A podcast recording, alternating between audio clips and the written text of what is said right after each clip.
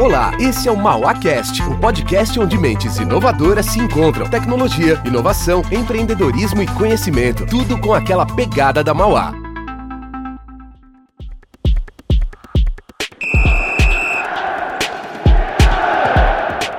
Olá a todos, eu sou o professor Ricardo Balistiero, economista, coordenador do curso de administração do Instituto Mauá de Tecnologia e professor da disciplina de economia para ambos os cursos. É, o episódio de hoje do Mauacast ele trata da edição da Copa do Mundo 2022, nas suas temáticas mais variadas, como, por exemplo, os impactos econômicos, a sustentabilidade, o uso da tecnologia. Então, nós temos a certeza de que este será uma, essa será uma conversa bastante é, rica para que nós possamos é, esclarecer e nos aprofundar um pouco em todas as variáveis que gravitam em torno de um evento desse tamanho. E para isso, é, nós contamos aqui com a presença da professora Gabriela, né, que é, irá é, certamente contribuir muito com as discussões ligadas principalmente à temática da sustentabilidade e tecnologia. Então, eu pediria para que a professora Gabriela se apresentasse. Obrigada, professor Balistiero. É, vou tentar fazer uma breve apresentação aqui da minha experiência eu sou engenheira sanitarista, me formei aqui na Mauá em 2001. Eu fiz o mestrado depois na Escola Politécnica da USP, é, na mesma área de engenharia hidráulica e sanitária. Eu dou aula na Mauá desde 2002 e tive uma primeira, um primeiro período aqui na Mauá é, de alguns anos lecionando e, simultaneamente, eu tive outras experiências, né? Ao mesmo tempo, eu trabalhei na CETESB, que é o órgão ambiental do estado de São Paulo. Depois, em 2013, eu fui morar fora do país. Morei três anos no Peru. Dei aula lá em duas universidades também, lecionando disciplinas, né? Na mesma área que eu leciono aqui na Mauá. É, voltei do Peru, trabalhei numa consultoria que prestou um serviço para a mineradora Samarco, depois do rompimento, que todos devem se lembrar, rompimento da barragem lá em Mariana, de Fundão. A Samarco é uma mineradora, eu trabalhei nessa consultoria que prestou serviço para a Samarco. Foi uma experiência é, importante, assim, é, na minha carreira. Né? E depois voltei a lecionar num segundo momento aqui na Mauá, então, eu leciono é, no primeiro ano, eu dou aula também na engenharia civil, na engenharia de produção, e também na pós-graduação. Que bom, professora Gabriela, e, e esse, esse, seu é, vasto currículo né, vai permitir que nós é, possamos explorar é, alguns é, temas que gravitam em torno de um evento como esse. Então, nós sabemos que uma Copa do Mundo ela movimenta a economia local de forma muito intensa. Né? Nós percebemos isso no caso do Brasil, lá em 2014, quando nós sediamos aqui a Copa do Mundo, né? depois da Copa do Mundo de 50, nós sediamos 2014, e nós percebemos que existe, né, quer dizer, uma série, principalmente a área de construção civil, ela é muito afetada nesse momento, seja pela construção de, estádios ou arenas, né, como é chamado agora, ou seja pela infraestrutura, né, é, transportes, né, tudo isso acaba de alguma maneira sendo bastante é, movimentado, né? Mas existe uma preocupação esse ano é, que é exatamente como trabalhar estas grandes obras é, pensando na sustentabilidade. Né? Dizer, eu me recordo da Olimpíada de 2012 em Londres, quando as autoridades locais elas se preocupavam muito com, por exemplo, reciclagem de materiais, né? é, mesmo é, locais que tiveram que ser demolidos para a construção de arenas ou outras construções, que aquele material pudesse ser é, reaproveitado, enfim. Então, houve uma preocupação é, bastante importante. É, no Catar, fala-se muito em carbono zero, fala-se uhum. muito na utilização é, de veículos elétricos, né? Então, gostaria que a senhora pudesse é, nos falar um pouco sobre isso, né? É, e depois podemos explorar um pouco de que maneira isso conversa com uma ditadura, né? Que é exatamente a situação do Catar hoje, né? Quer dizer, o Catar é uma ditadura, muito ligada ao petróleo, né? portanto, é um, um, combustível fóssil altamente poluente. Né? Então, conversar um pouquinho nesse momento e ouvi-la um pouco sobre essa questão do carbono zero que está na pauta né, da é, é, Copa do Mundo de 2022.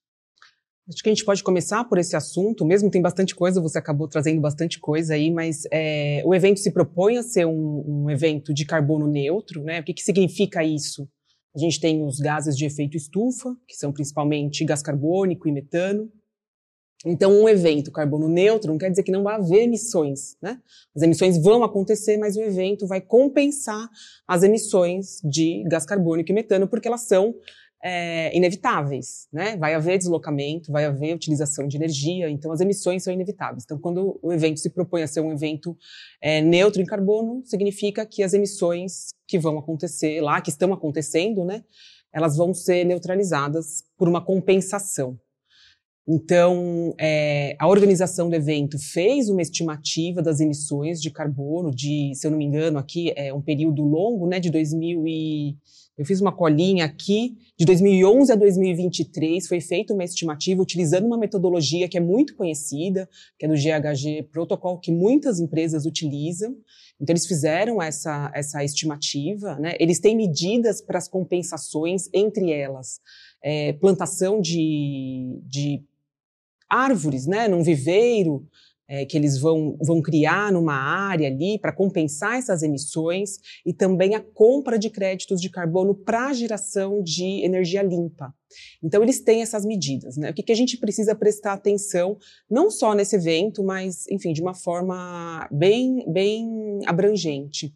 É, a gente precisa é, ver a transparência desses processos, né? Então, tem algumas organizações não governamentais que vão verificar como esses, essas estimativas é, foram feitas, né? Então, tem algumas críticas no sentido de, é, de, de, a gente ter um valor subestimado dessas emissões.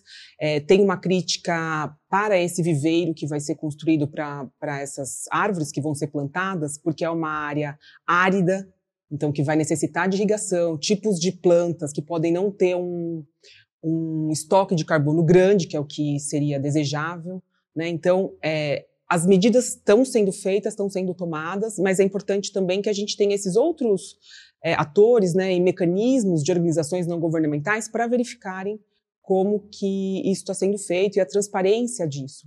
Mesmo, você falou dos estádios é, e também dos hotéis, eles estão sendo construídos ali de uma maneira, né? Tem algumas. É, eles falam sobre alguns cuidados que estão sendo tomados com relação ao uso de energia, consumo de água, os materiais que são utilizados, e tem certificação, né? Então, esses estádios, os hotéis, eles podem ser certificados, eles têm uma certificação e a certificação ela dá uma credibilidade, assim, porque a gente sabe que quando tem uma certificação tem por trás é, requisitos que estão sendo atendidos, que tem por trás uma auditoria que foi feita para verificar se, os, né, se esses requisitos estão sendo atendidos. E aí a questão é se não tem um pouco de conflito de interesse aí, que também é uma crítica que é feita por alguns especialistas de que é, a empresa que fez a certificação é a empresa que está ligada aos organizadores do evento. Então aí a gente precisa prestar um pouco de atenção nessas questões também de conflito de interesse. Mas tem muitas medidas legais que estão sendo propostas é, dos estádios, por exemplo, deles serem desmontados né, depois, então eles são desmontáveis, eles estão sendo construídos e vão poder ser desmontados depois. É, tem a questão das emissões também dos deslocamentos, então ele se propõe a fazer um evento compacto, então onde as distâncias são mais curtas de deslocamento para é, ter uma redução das emissões de gases de efeito estufa, principalmente o, o gás carbônico, né, nesse caso. Esse ponto é um ponto importante porque é, aqui no Brasil, até pela dimensão continental né, uhum. né, do, do, país, né, nós é, acabamos forçando deslocamentos é, muito maiores. Né? Uhum. E, e, aqui no Brasil nós tivemos dois outros problemas né, que talvez nós não consigamos é, captar é, no Catar. Né? Quer dizer, o primeiro deles foram casos de corrupção né, que envolveram a construção de estádios. Né? Se, se propunha em que os estádios o Brasil teria a Copa é, da iniciativa privada, e nós sabemos o quanto de dinheiro público que acabou sendo colocado em arenas que hoje não são utilizadas é, como se imaginava, né, quer dizer, naquele momento. Esse é um primeiro ponto. Né? E um segundo ponto é que aqui no Brasil, principalmente, é, embora nós é, tenhamos uma é, democracia constituída, enfim, uma boa parte dos recursos que foram canalizados para essas arenas, essa coisa toda, acabou não sendo é, convertido né, em infraestrutura, né, várias obras paradas até hoje, obras não concluídas, enfim. Né. É curioso porque o futebol ele sempre fechou os olhos para é, ditaduras e sempre fechou os olhos para a corrupção. Né. E esse é um ponto é, que tem merecido muita crítica da mídia internacional, quando a escolha do Catar, que é uma ditadura, e como toda ditadura do Oriente Médio, ela tem várias violações dos direitos humanos, né? É, isso acabou não sendo levado em consideração quando da escolha da sede. Então, é claro que nós teremos é, talvez algumas lições importantes do ponto de vista da sustentabilidade, nós teremos algumas lições importantes do ponto de vista tecnológico, mas infelizmente, principalmente é, essas questões de direitos humanos, por exemplo, as várias mortes que ocorreram de vários é, trabalhadores, a exploração, é, quase servidão de muitos trabalhadores é, estrangeiros que foram trabalhar na construção das arenas, é, as condições precárias de trabalho, dada, por exemplo, o clima é, quente e muito árido né, daquela região, quer dizer, todas essas questões acabaram de alguma maneira sendo colocadas de lado porque o regime ainda é um regime é, bastante fechado. Né? Quer dizer, pensando um pouquinho aqui no Brasil, né? quer dizer, as nossas relações com o Catar são relações muito pequenas do ponto de vista comercial. Né? O Brasil depende muito é, do fertilizante que ele compra é, do Catar, mas é, a nossa balança comercial, entre outras coisas, é deficitária com aquele país. Né? O Brasil só recentemente abriu uma embaixada, até pouco tempo atrás, todas as relações se davam via ou Emirados Árabes ou Arábia Saudita. Né? Então, assim, do ponto de vista do Brasil, é, os impactos do ponto de vista econômico serão pequenos, salvo o comércio em dias de jogos, né? em que certamente você vai ter uma movimentação um pouco maior, porque as pessoas se concentram nos bares para poder assistir, enfim, mas nada parecido com os impactos que haverão no próprio país sede, como normalmente ocorre em eventos desse tamanho, seja do ponto de vista da geração de empregos, seja do ponto de vista de toda a indústria do turismo, que acaba, de alguma forma, se estruturando nesse momento. Né? Agora, eu gostaria de que a professora Gabriela pudesse falar um pouco mais sobre esse legado que pode ser deixado do ponto de vista da sustentabilidade, que é uma coisa que, infelizmente, nós não vimos no Brasil. Né? Quer dizer, na uhum. nossa Copa em 2014, além dessas questões que eu levantei, da infraestrutura inacabada, do dinheiro público que acabou sendo canalizado para a construção de arenas, mas nós vimos pouca discussão é, sobre sustentabilidade. Né? É, durante a nossa edição, né, falou-se novamente em trem-bala, em trem, na realidade, absolutamente nada saiu do papel. Né?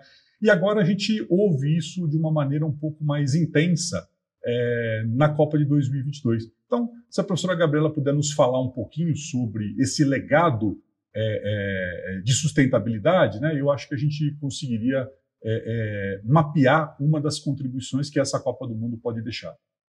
Essa questão é super importante, Balisteiro, porque é isso, né? O que vai ficar realmente para a população daquele país, né, da região onde vai ser realizado o evento.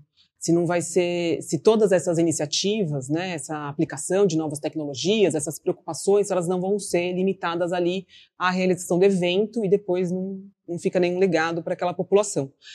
Então, é, essa preocupação é, é super é, válida, né? É uma preocupação legítima, assim, porque a gente tem esses exemplos do passado, né, em que a população não não teve depois, não pôde desfrutar de uma melhor qualidade de vida ali é, depois da realização do evento.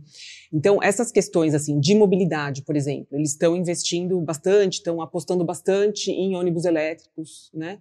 É, tem uma questão dessa compra de energia uh, de fontes renováveis. É, a gente sabe também, é, eles têm um, um, objetivo nesse evento de fazer um monitoramento da qualidade do ar. Aí a gente não está falando de gases de efeito estufa, só a gente está falando de poluentes mesmo que podem afetar diretamente a saúde da população.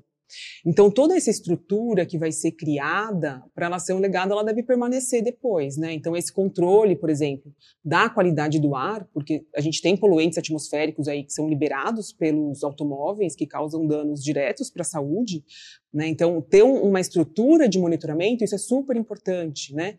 É, e, e, que isso seja comunicado à população. De novo, vem a questão da, da transparência, assim, né, para a população, E de a gente ter, é, por exemplo, esses, essas construções que estão sendo realizadas, né, de ter a certificação, isso pode trazer também, de alguma forma ali, é, um benefício para a população.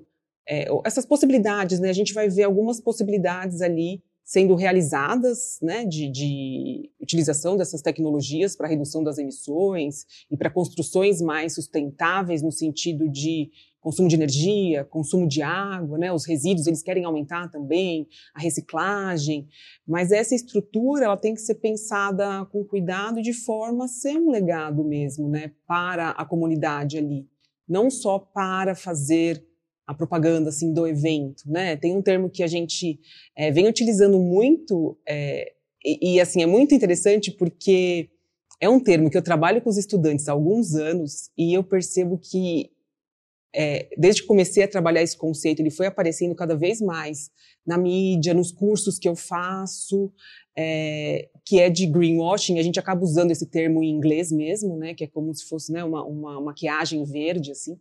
Então, não só com esse evento também, mas de uma forma ampla, a gente precisa ficar atento e atenta, né, a isso, aos produtos que a gente compra, às empresas que a gente, enfim, admire e tal, para verificar se o que elas, né, o que esses eventos, que essas empresas, que os produtos estão propondo ali, se realmente é, quais são o que tem por trás, né? Se, se eles realmente são sustentáveis ou verdes ou amigos do meio ambiente, que são termos que vêm sendo utilizados, mas a gente precisa tomar cuidado é, para ver o que tem por trás, né? Se isso realmente é, tem um embasamento, quais foram critérios né, utilizados, métricas definidas. Né?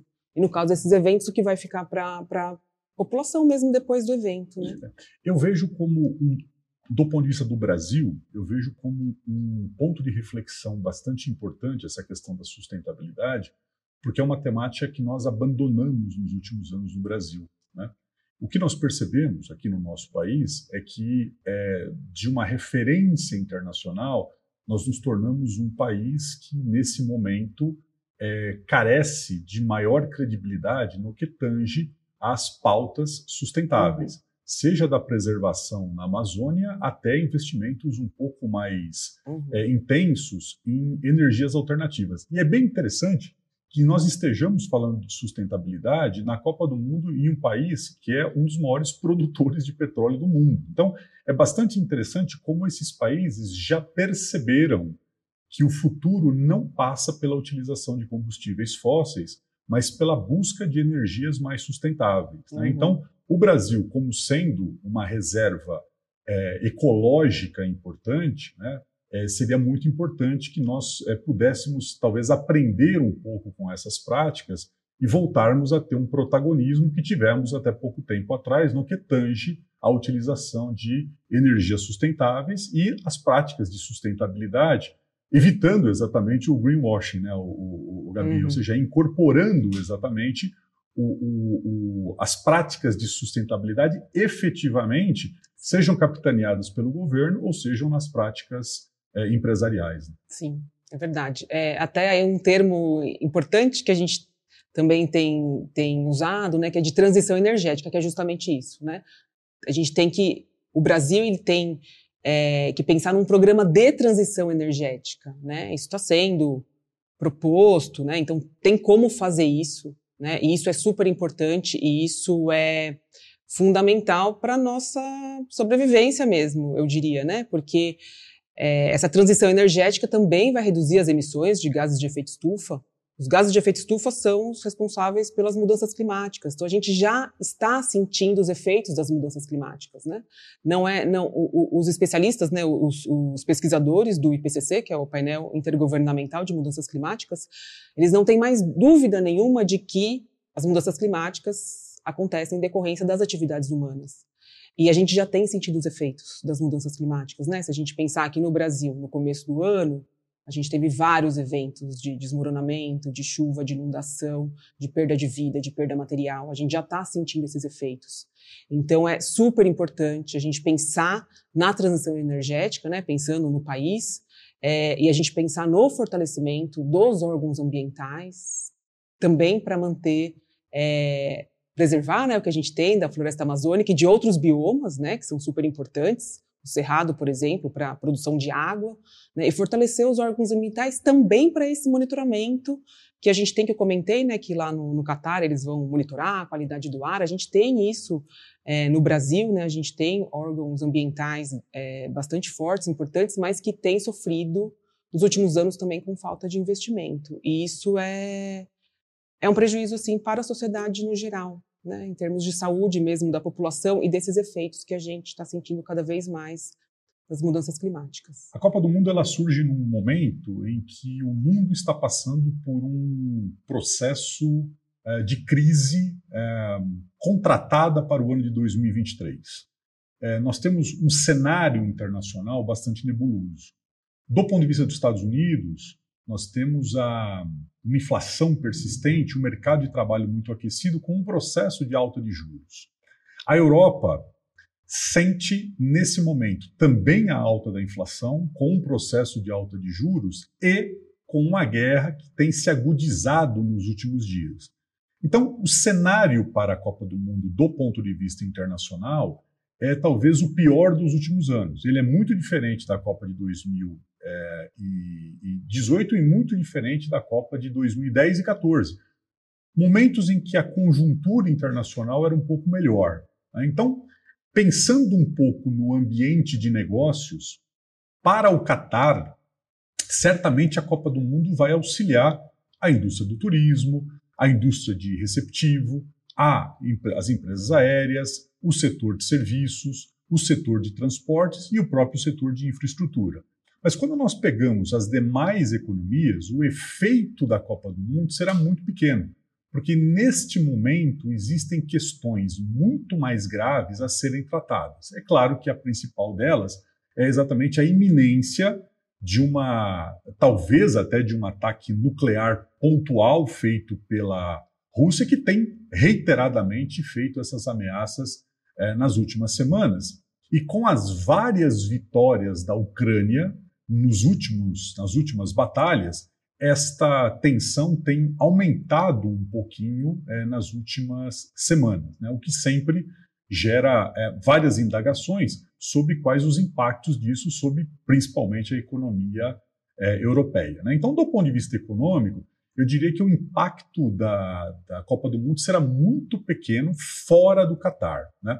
Agora, há um ponto importante, e eu acho que a professora Gabriela faz uma reflexão que me parece muito interessante. É, nós estamos num momento de tensão internacional, mas onde a ciência tem tido algumas vitórias importantes. É, nos últimos anos, a ciência mostrou para nós, por exemplo, que a vacina ela é muito mais eficaz do que a não vacina, razão pela qual nós estamos deixando a pandemia para trás. Isso é uma vitória da ciência. Nunca tivemos uma pandemia enfrentada com tanta rapidez pela ciência e com desenvolvimento e distribuição de uma vacina como ocorre agora. Isso é uma vitória da ciência. E do ponto de vista de meio ambiente, a ciência tem imposto aos negacionistas vitórias incontestáveis, como, por exemplo, ter a certeza de que o aumento da temperatura na Terra é está ocorrendo em função da ação humana e não dos ciclos pelos quais a Terra passa periodicamente, como muitos negacionistas, muitas vezes, ousam é, afirmar. Então, eu gostaria que a professora Gabriela pudesse nos falar um pouco mais sobre isso. Uma vez que um dos grandes legados da Copa será exatamente as práticas e a utilização de energia sustentável, carbono neutro, é, como dialogar como a ciência poderia dialogar e qual o legado que estas práticas podem proporcionar a outras economias pelo mundo. Alistier, eu acho que essas tecnologias, elas já existem, elas estão disponíveis. Né? Elas vão ser utilizadas num evento que tem como proposta ser carbono neutro. Mas a gente já tem essas tecnologias disponíveis. Né? A gente já tem os cientistas, e aí a gente fala, quando a gente para esse assunto né, de mudanças climáticas, quando a gente fala os cientistas, a gente tem, como eu comentei antes, né, o painel intergovernamental de mudanças climáticas. Ele é como se fosse é, o braço ali científico é, para as reuniões que acontecem anualmente da COP, que é a conferência entre as partes, que a gente todo ano tem os países se reunindo. Então é como se ele levasse para essas reuniões é, a ciência, né, os resultados da ciência. Então são centenas de, de cientistas do mundo todo, né, é, é, quem tiver curiosidade, entrar no, no site do IPCC, do Painel Intergovernamental de Mudanças Climáticas, tem todos os relatórios que eles produzem tem os modelos matemáticos, né, eles fazem as previsões para diferentes cenários, pensando é, nessas emissões de gases de efeito estufa, se a gente conseguir reduzir essas emissões, então quais são os possíveis cenários, e aí essas mudanças climáticas que vão acontecer em cada um desses cenários, então pensando em nas chuvas, nas secas, né? Porque são mudanças climáticas, então pode chover mais em determinado lugar, pode ficar mais seco em outros lugares, e a frequência e intensidade desses eventos vão ser maiores. Isso está previsto nos modelos matemáticos utilizados pelo IPCC. Então, a ciência, ela já mostrou né, não há mais dúvida. Um dos últimos relatórios do IPCC é, eles já afirmam, porque até então, o que, que eles, eles diziam, né, os cientistas? Que eles tinham muita é, confiança, mas era confi essa confiança era de 98%. Algo assim, eu estou aqui usando alguns números, mas só para vocês é, entenderem. Então, no último relatório, é porque eles fazem vários relatórios de, né, é, pensando em várias, é, de vários temas, assim, mas o último relatório que eles falam que é da parte física, climatológica, é, eles disseram que não há mais essa dúvida. Então a ciência ela já deu este, né? Ela já mostra esse, esse resultado. Então agora a gente depende um pouco da política, né? Por isso que política é muito importante quando a gente diz, né, pra, ah, não, política tá, difícil discutir, mas a gente precisa dela, porque isso é decisão política, né? Os cientistas já fizeram a parte deles, né? Eles estão fazendo, né? Porque se a gente pensar nos cientistas aí, né, do, do IPCC e tal, já estão fazendo, né, os cientistas do mundo inteiro, então eles já estão fazendo a parte deles. Né? Então agora o que a gente é, precisa é de decisão política, porque a tecnologia também existe. Mas a gente precisa de decisão política para aplicar essa tecnologia. Pegando a sua fala dos negacionistas, é, é muito interessante, assim, porque eu já vi já ouvi num evento um, climatologista negacionista. Então, eles existem, né? Eles existem.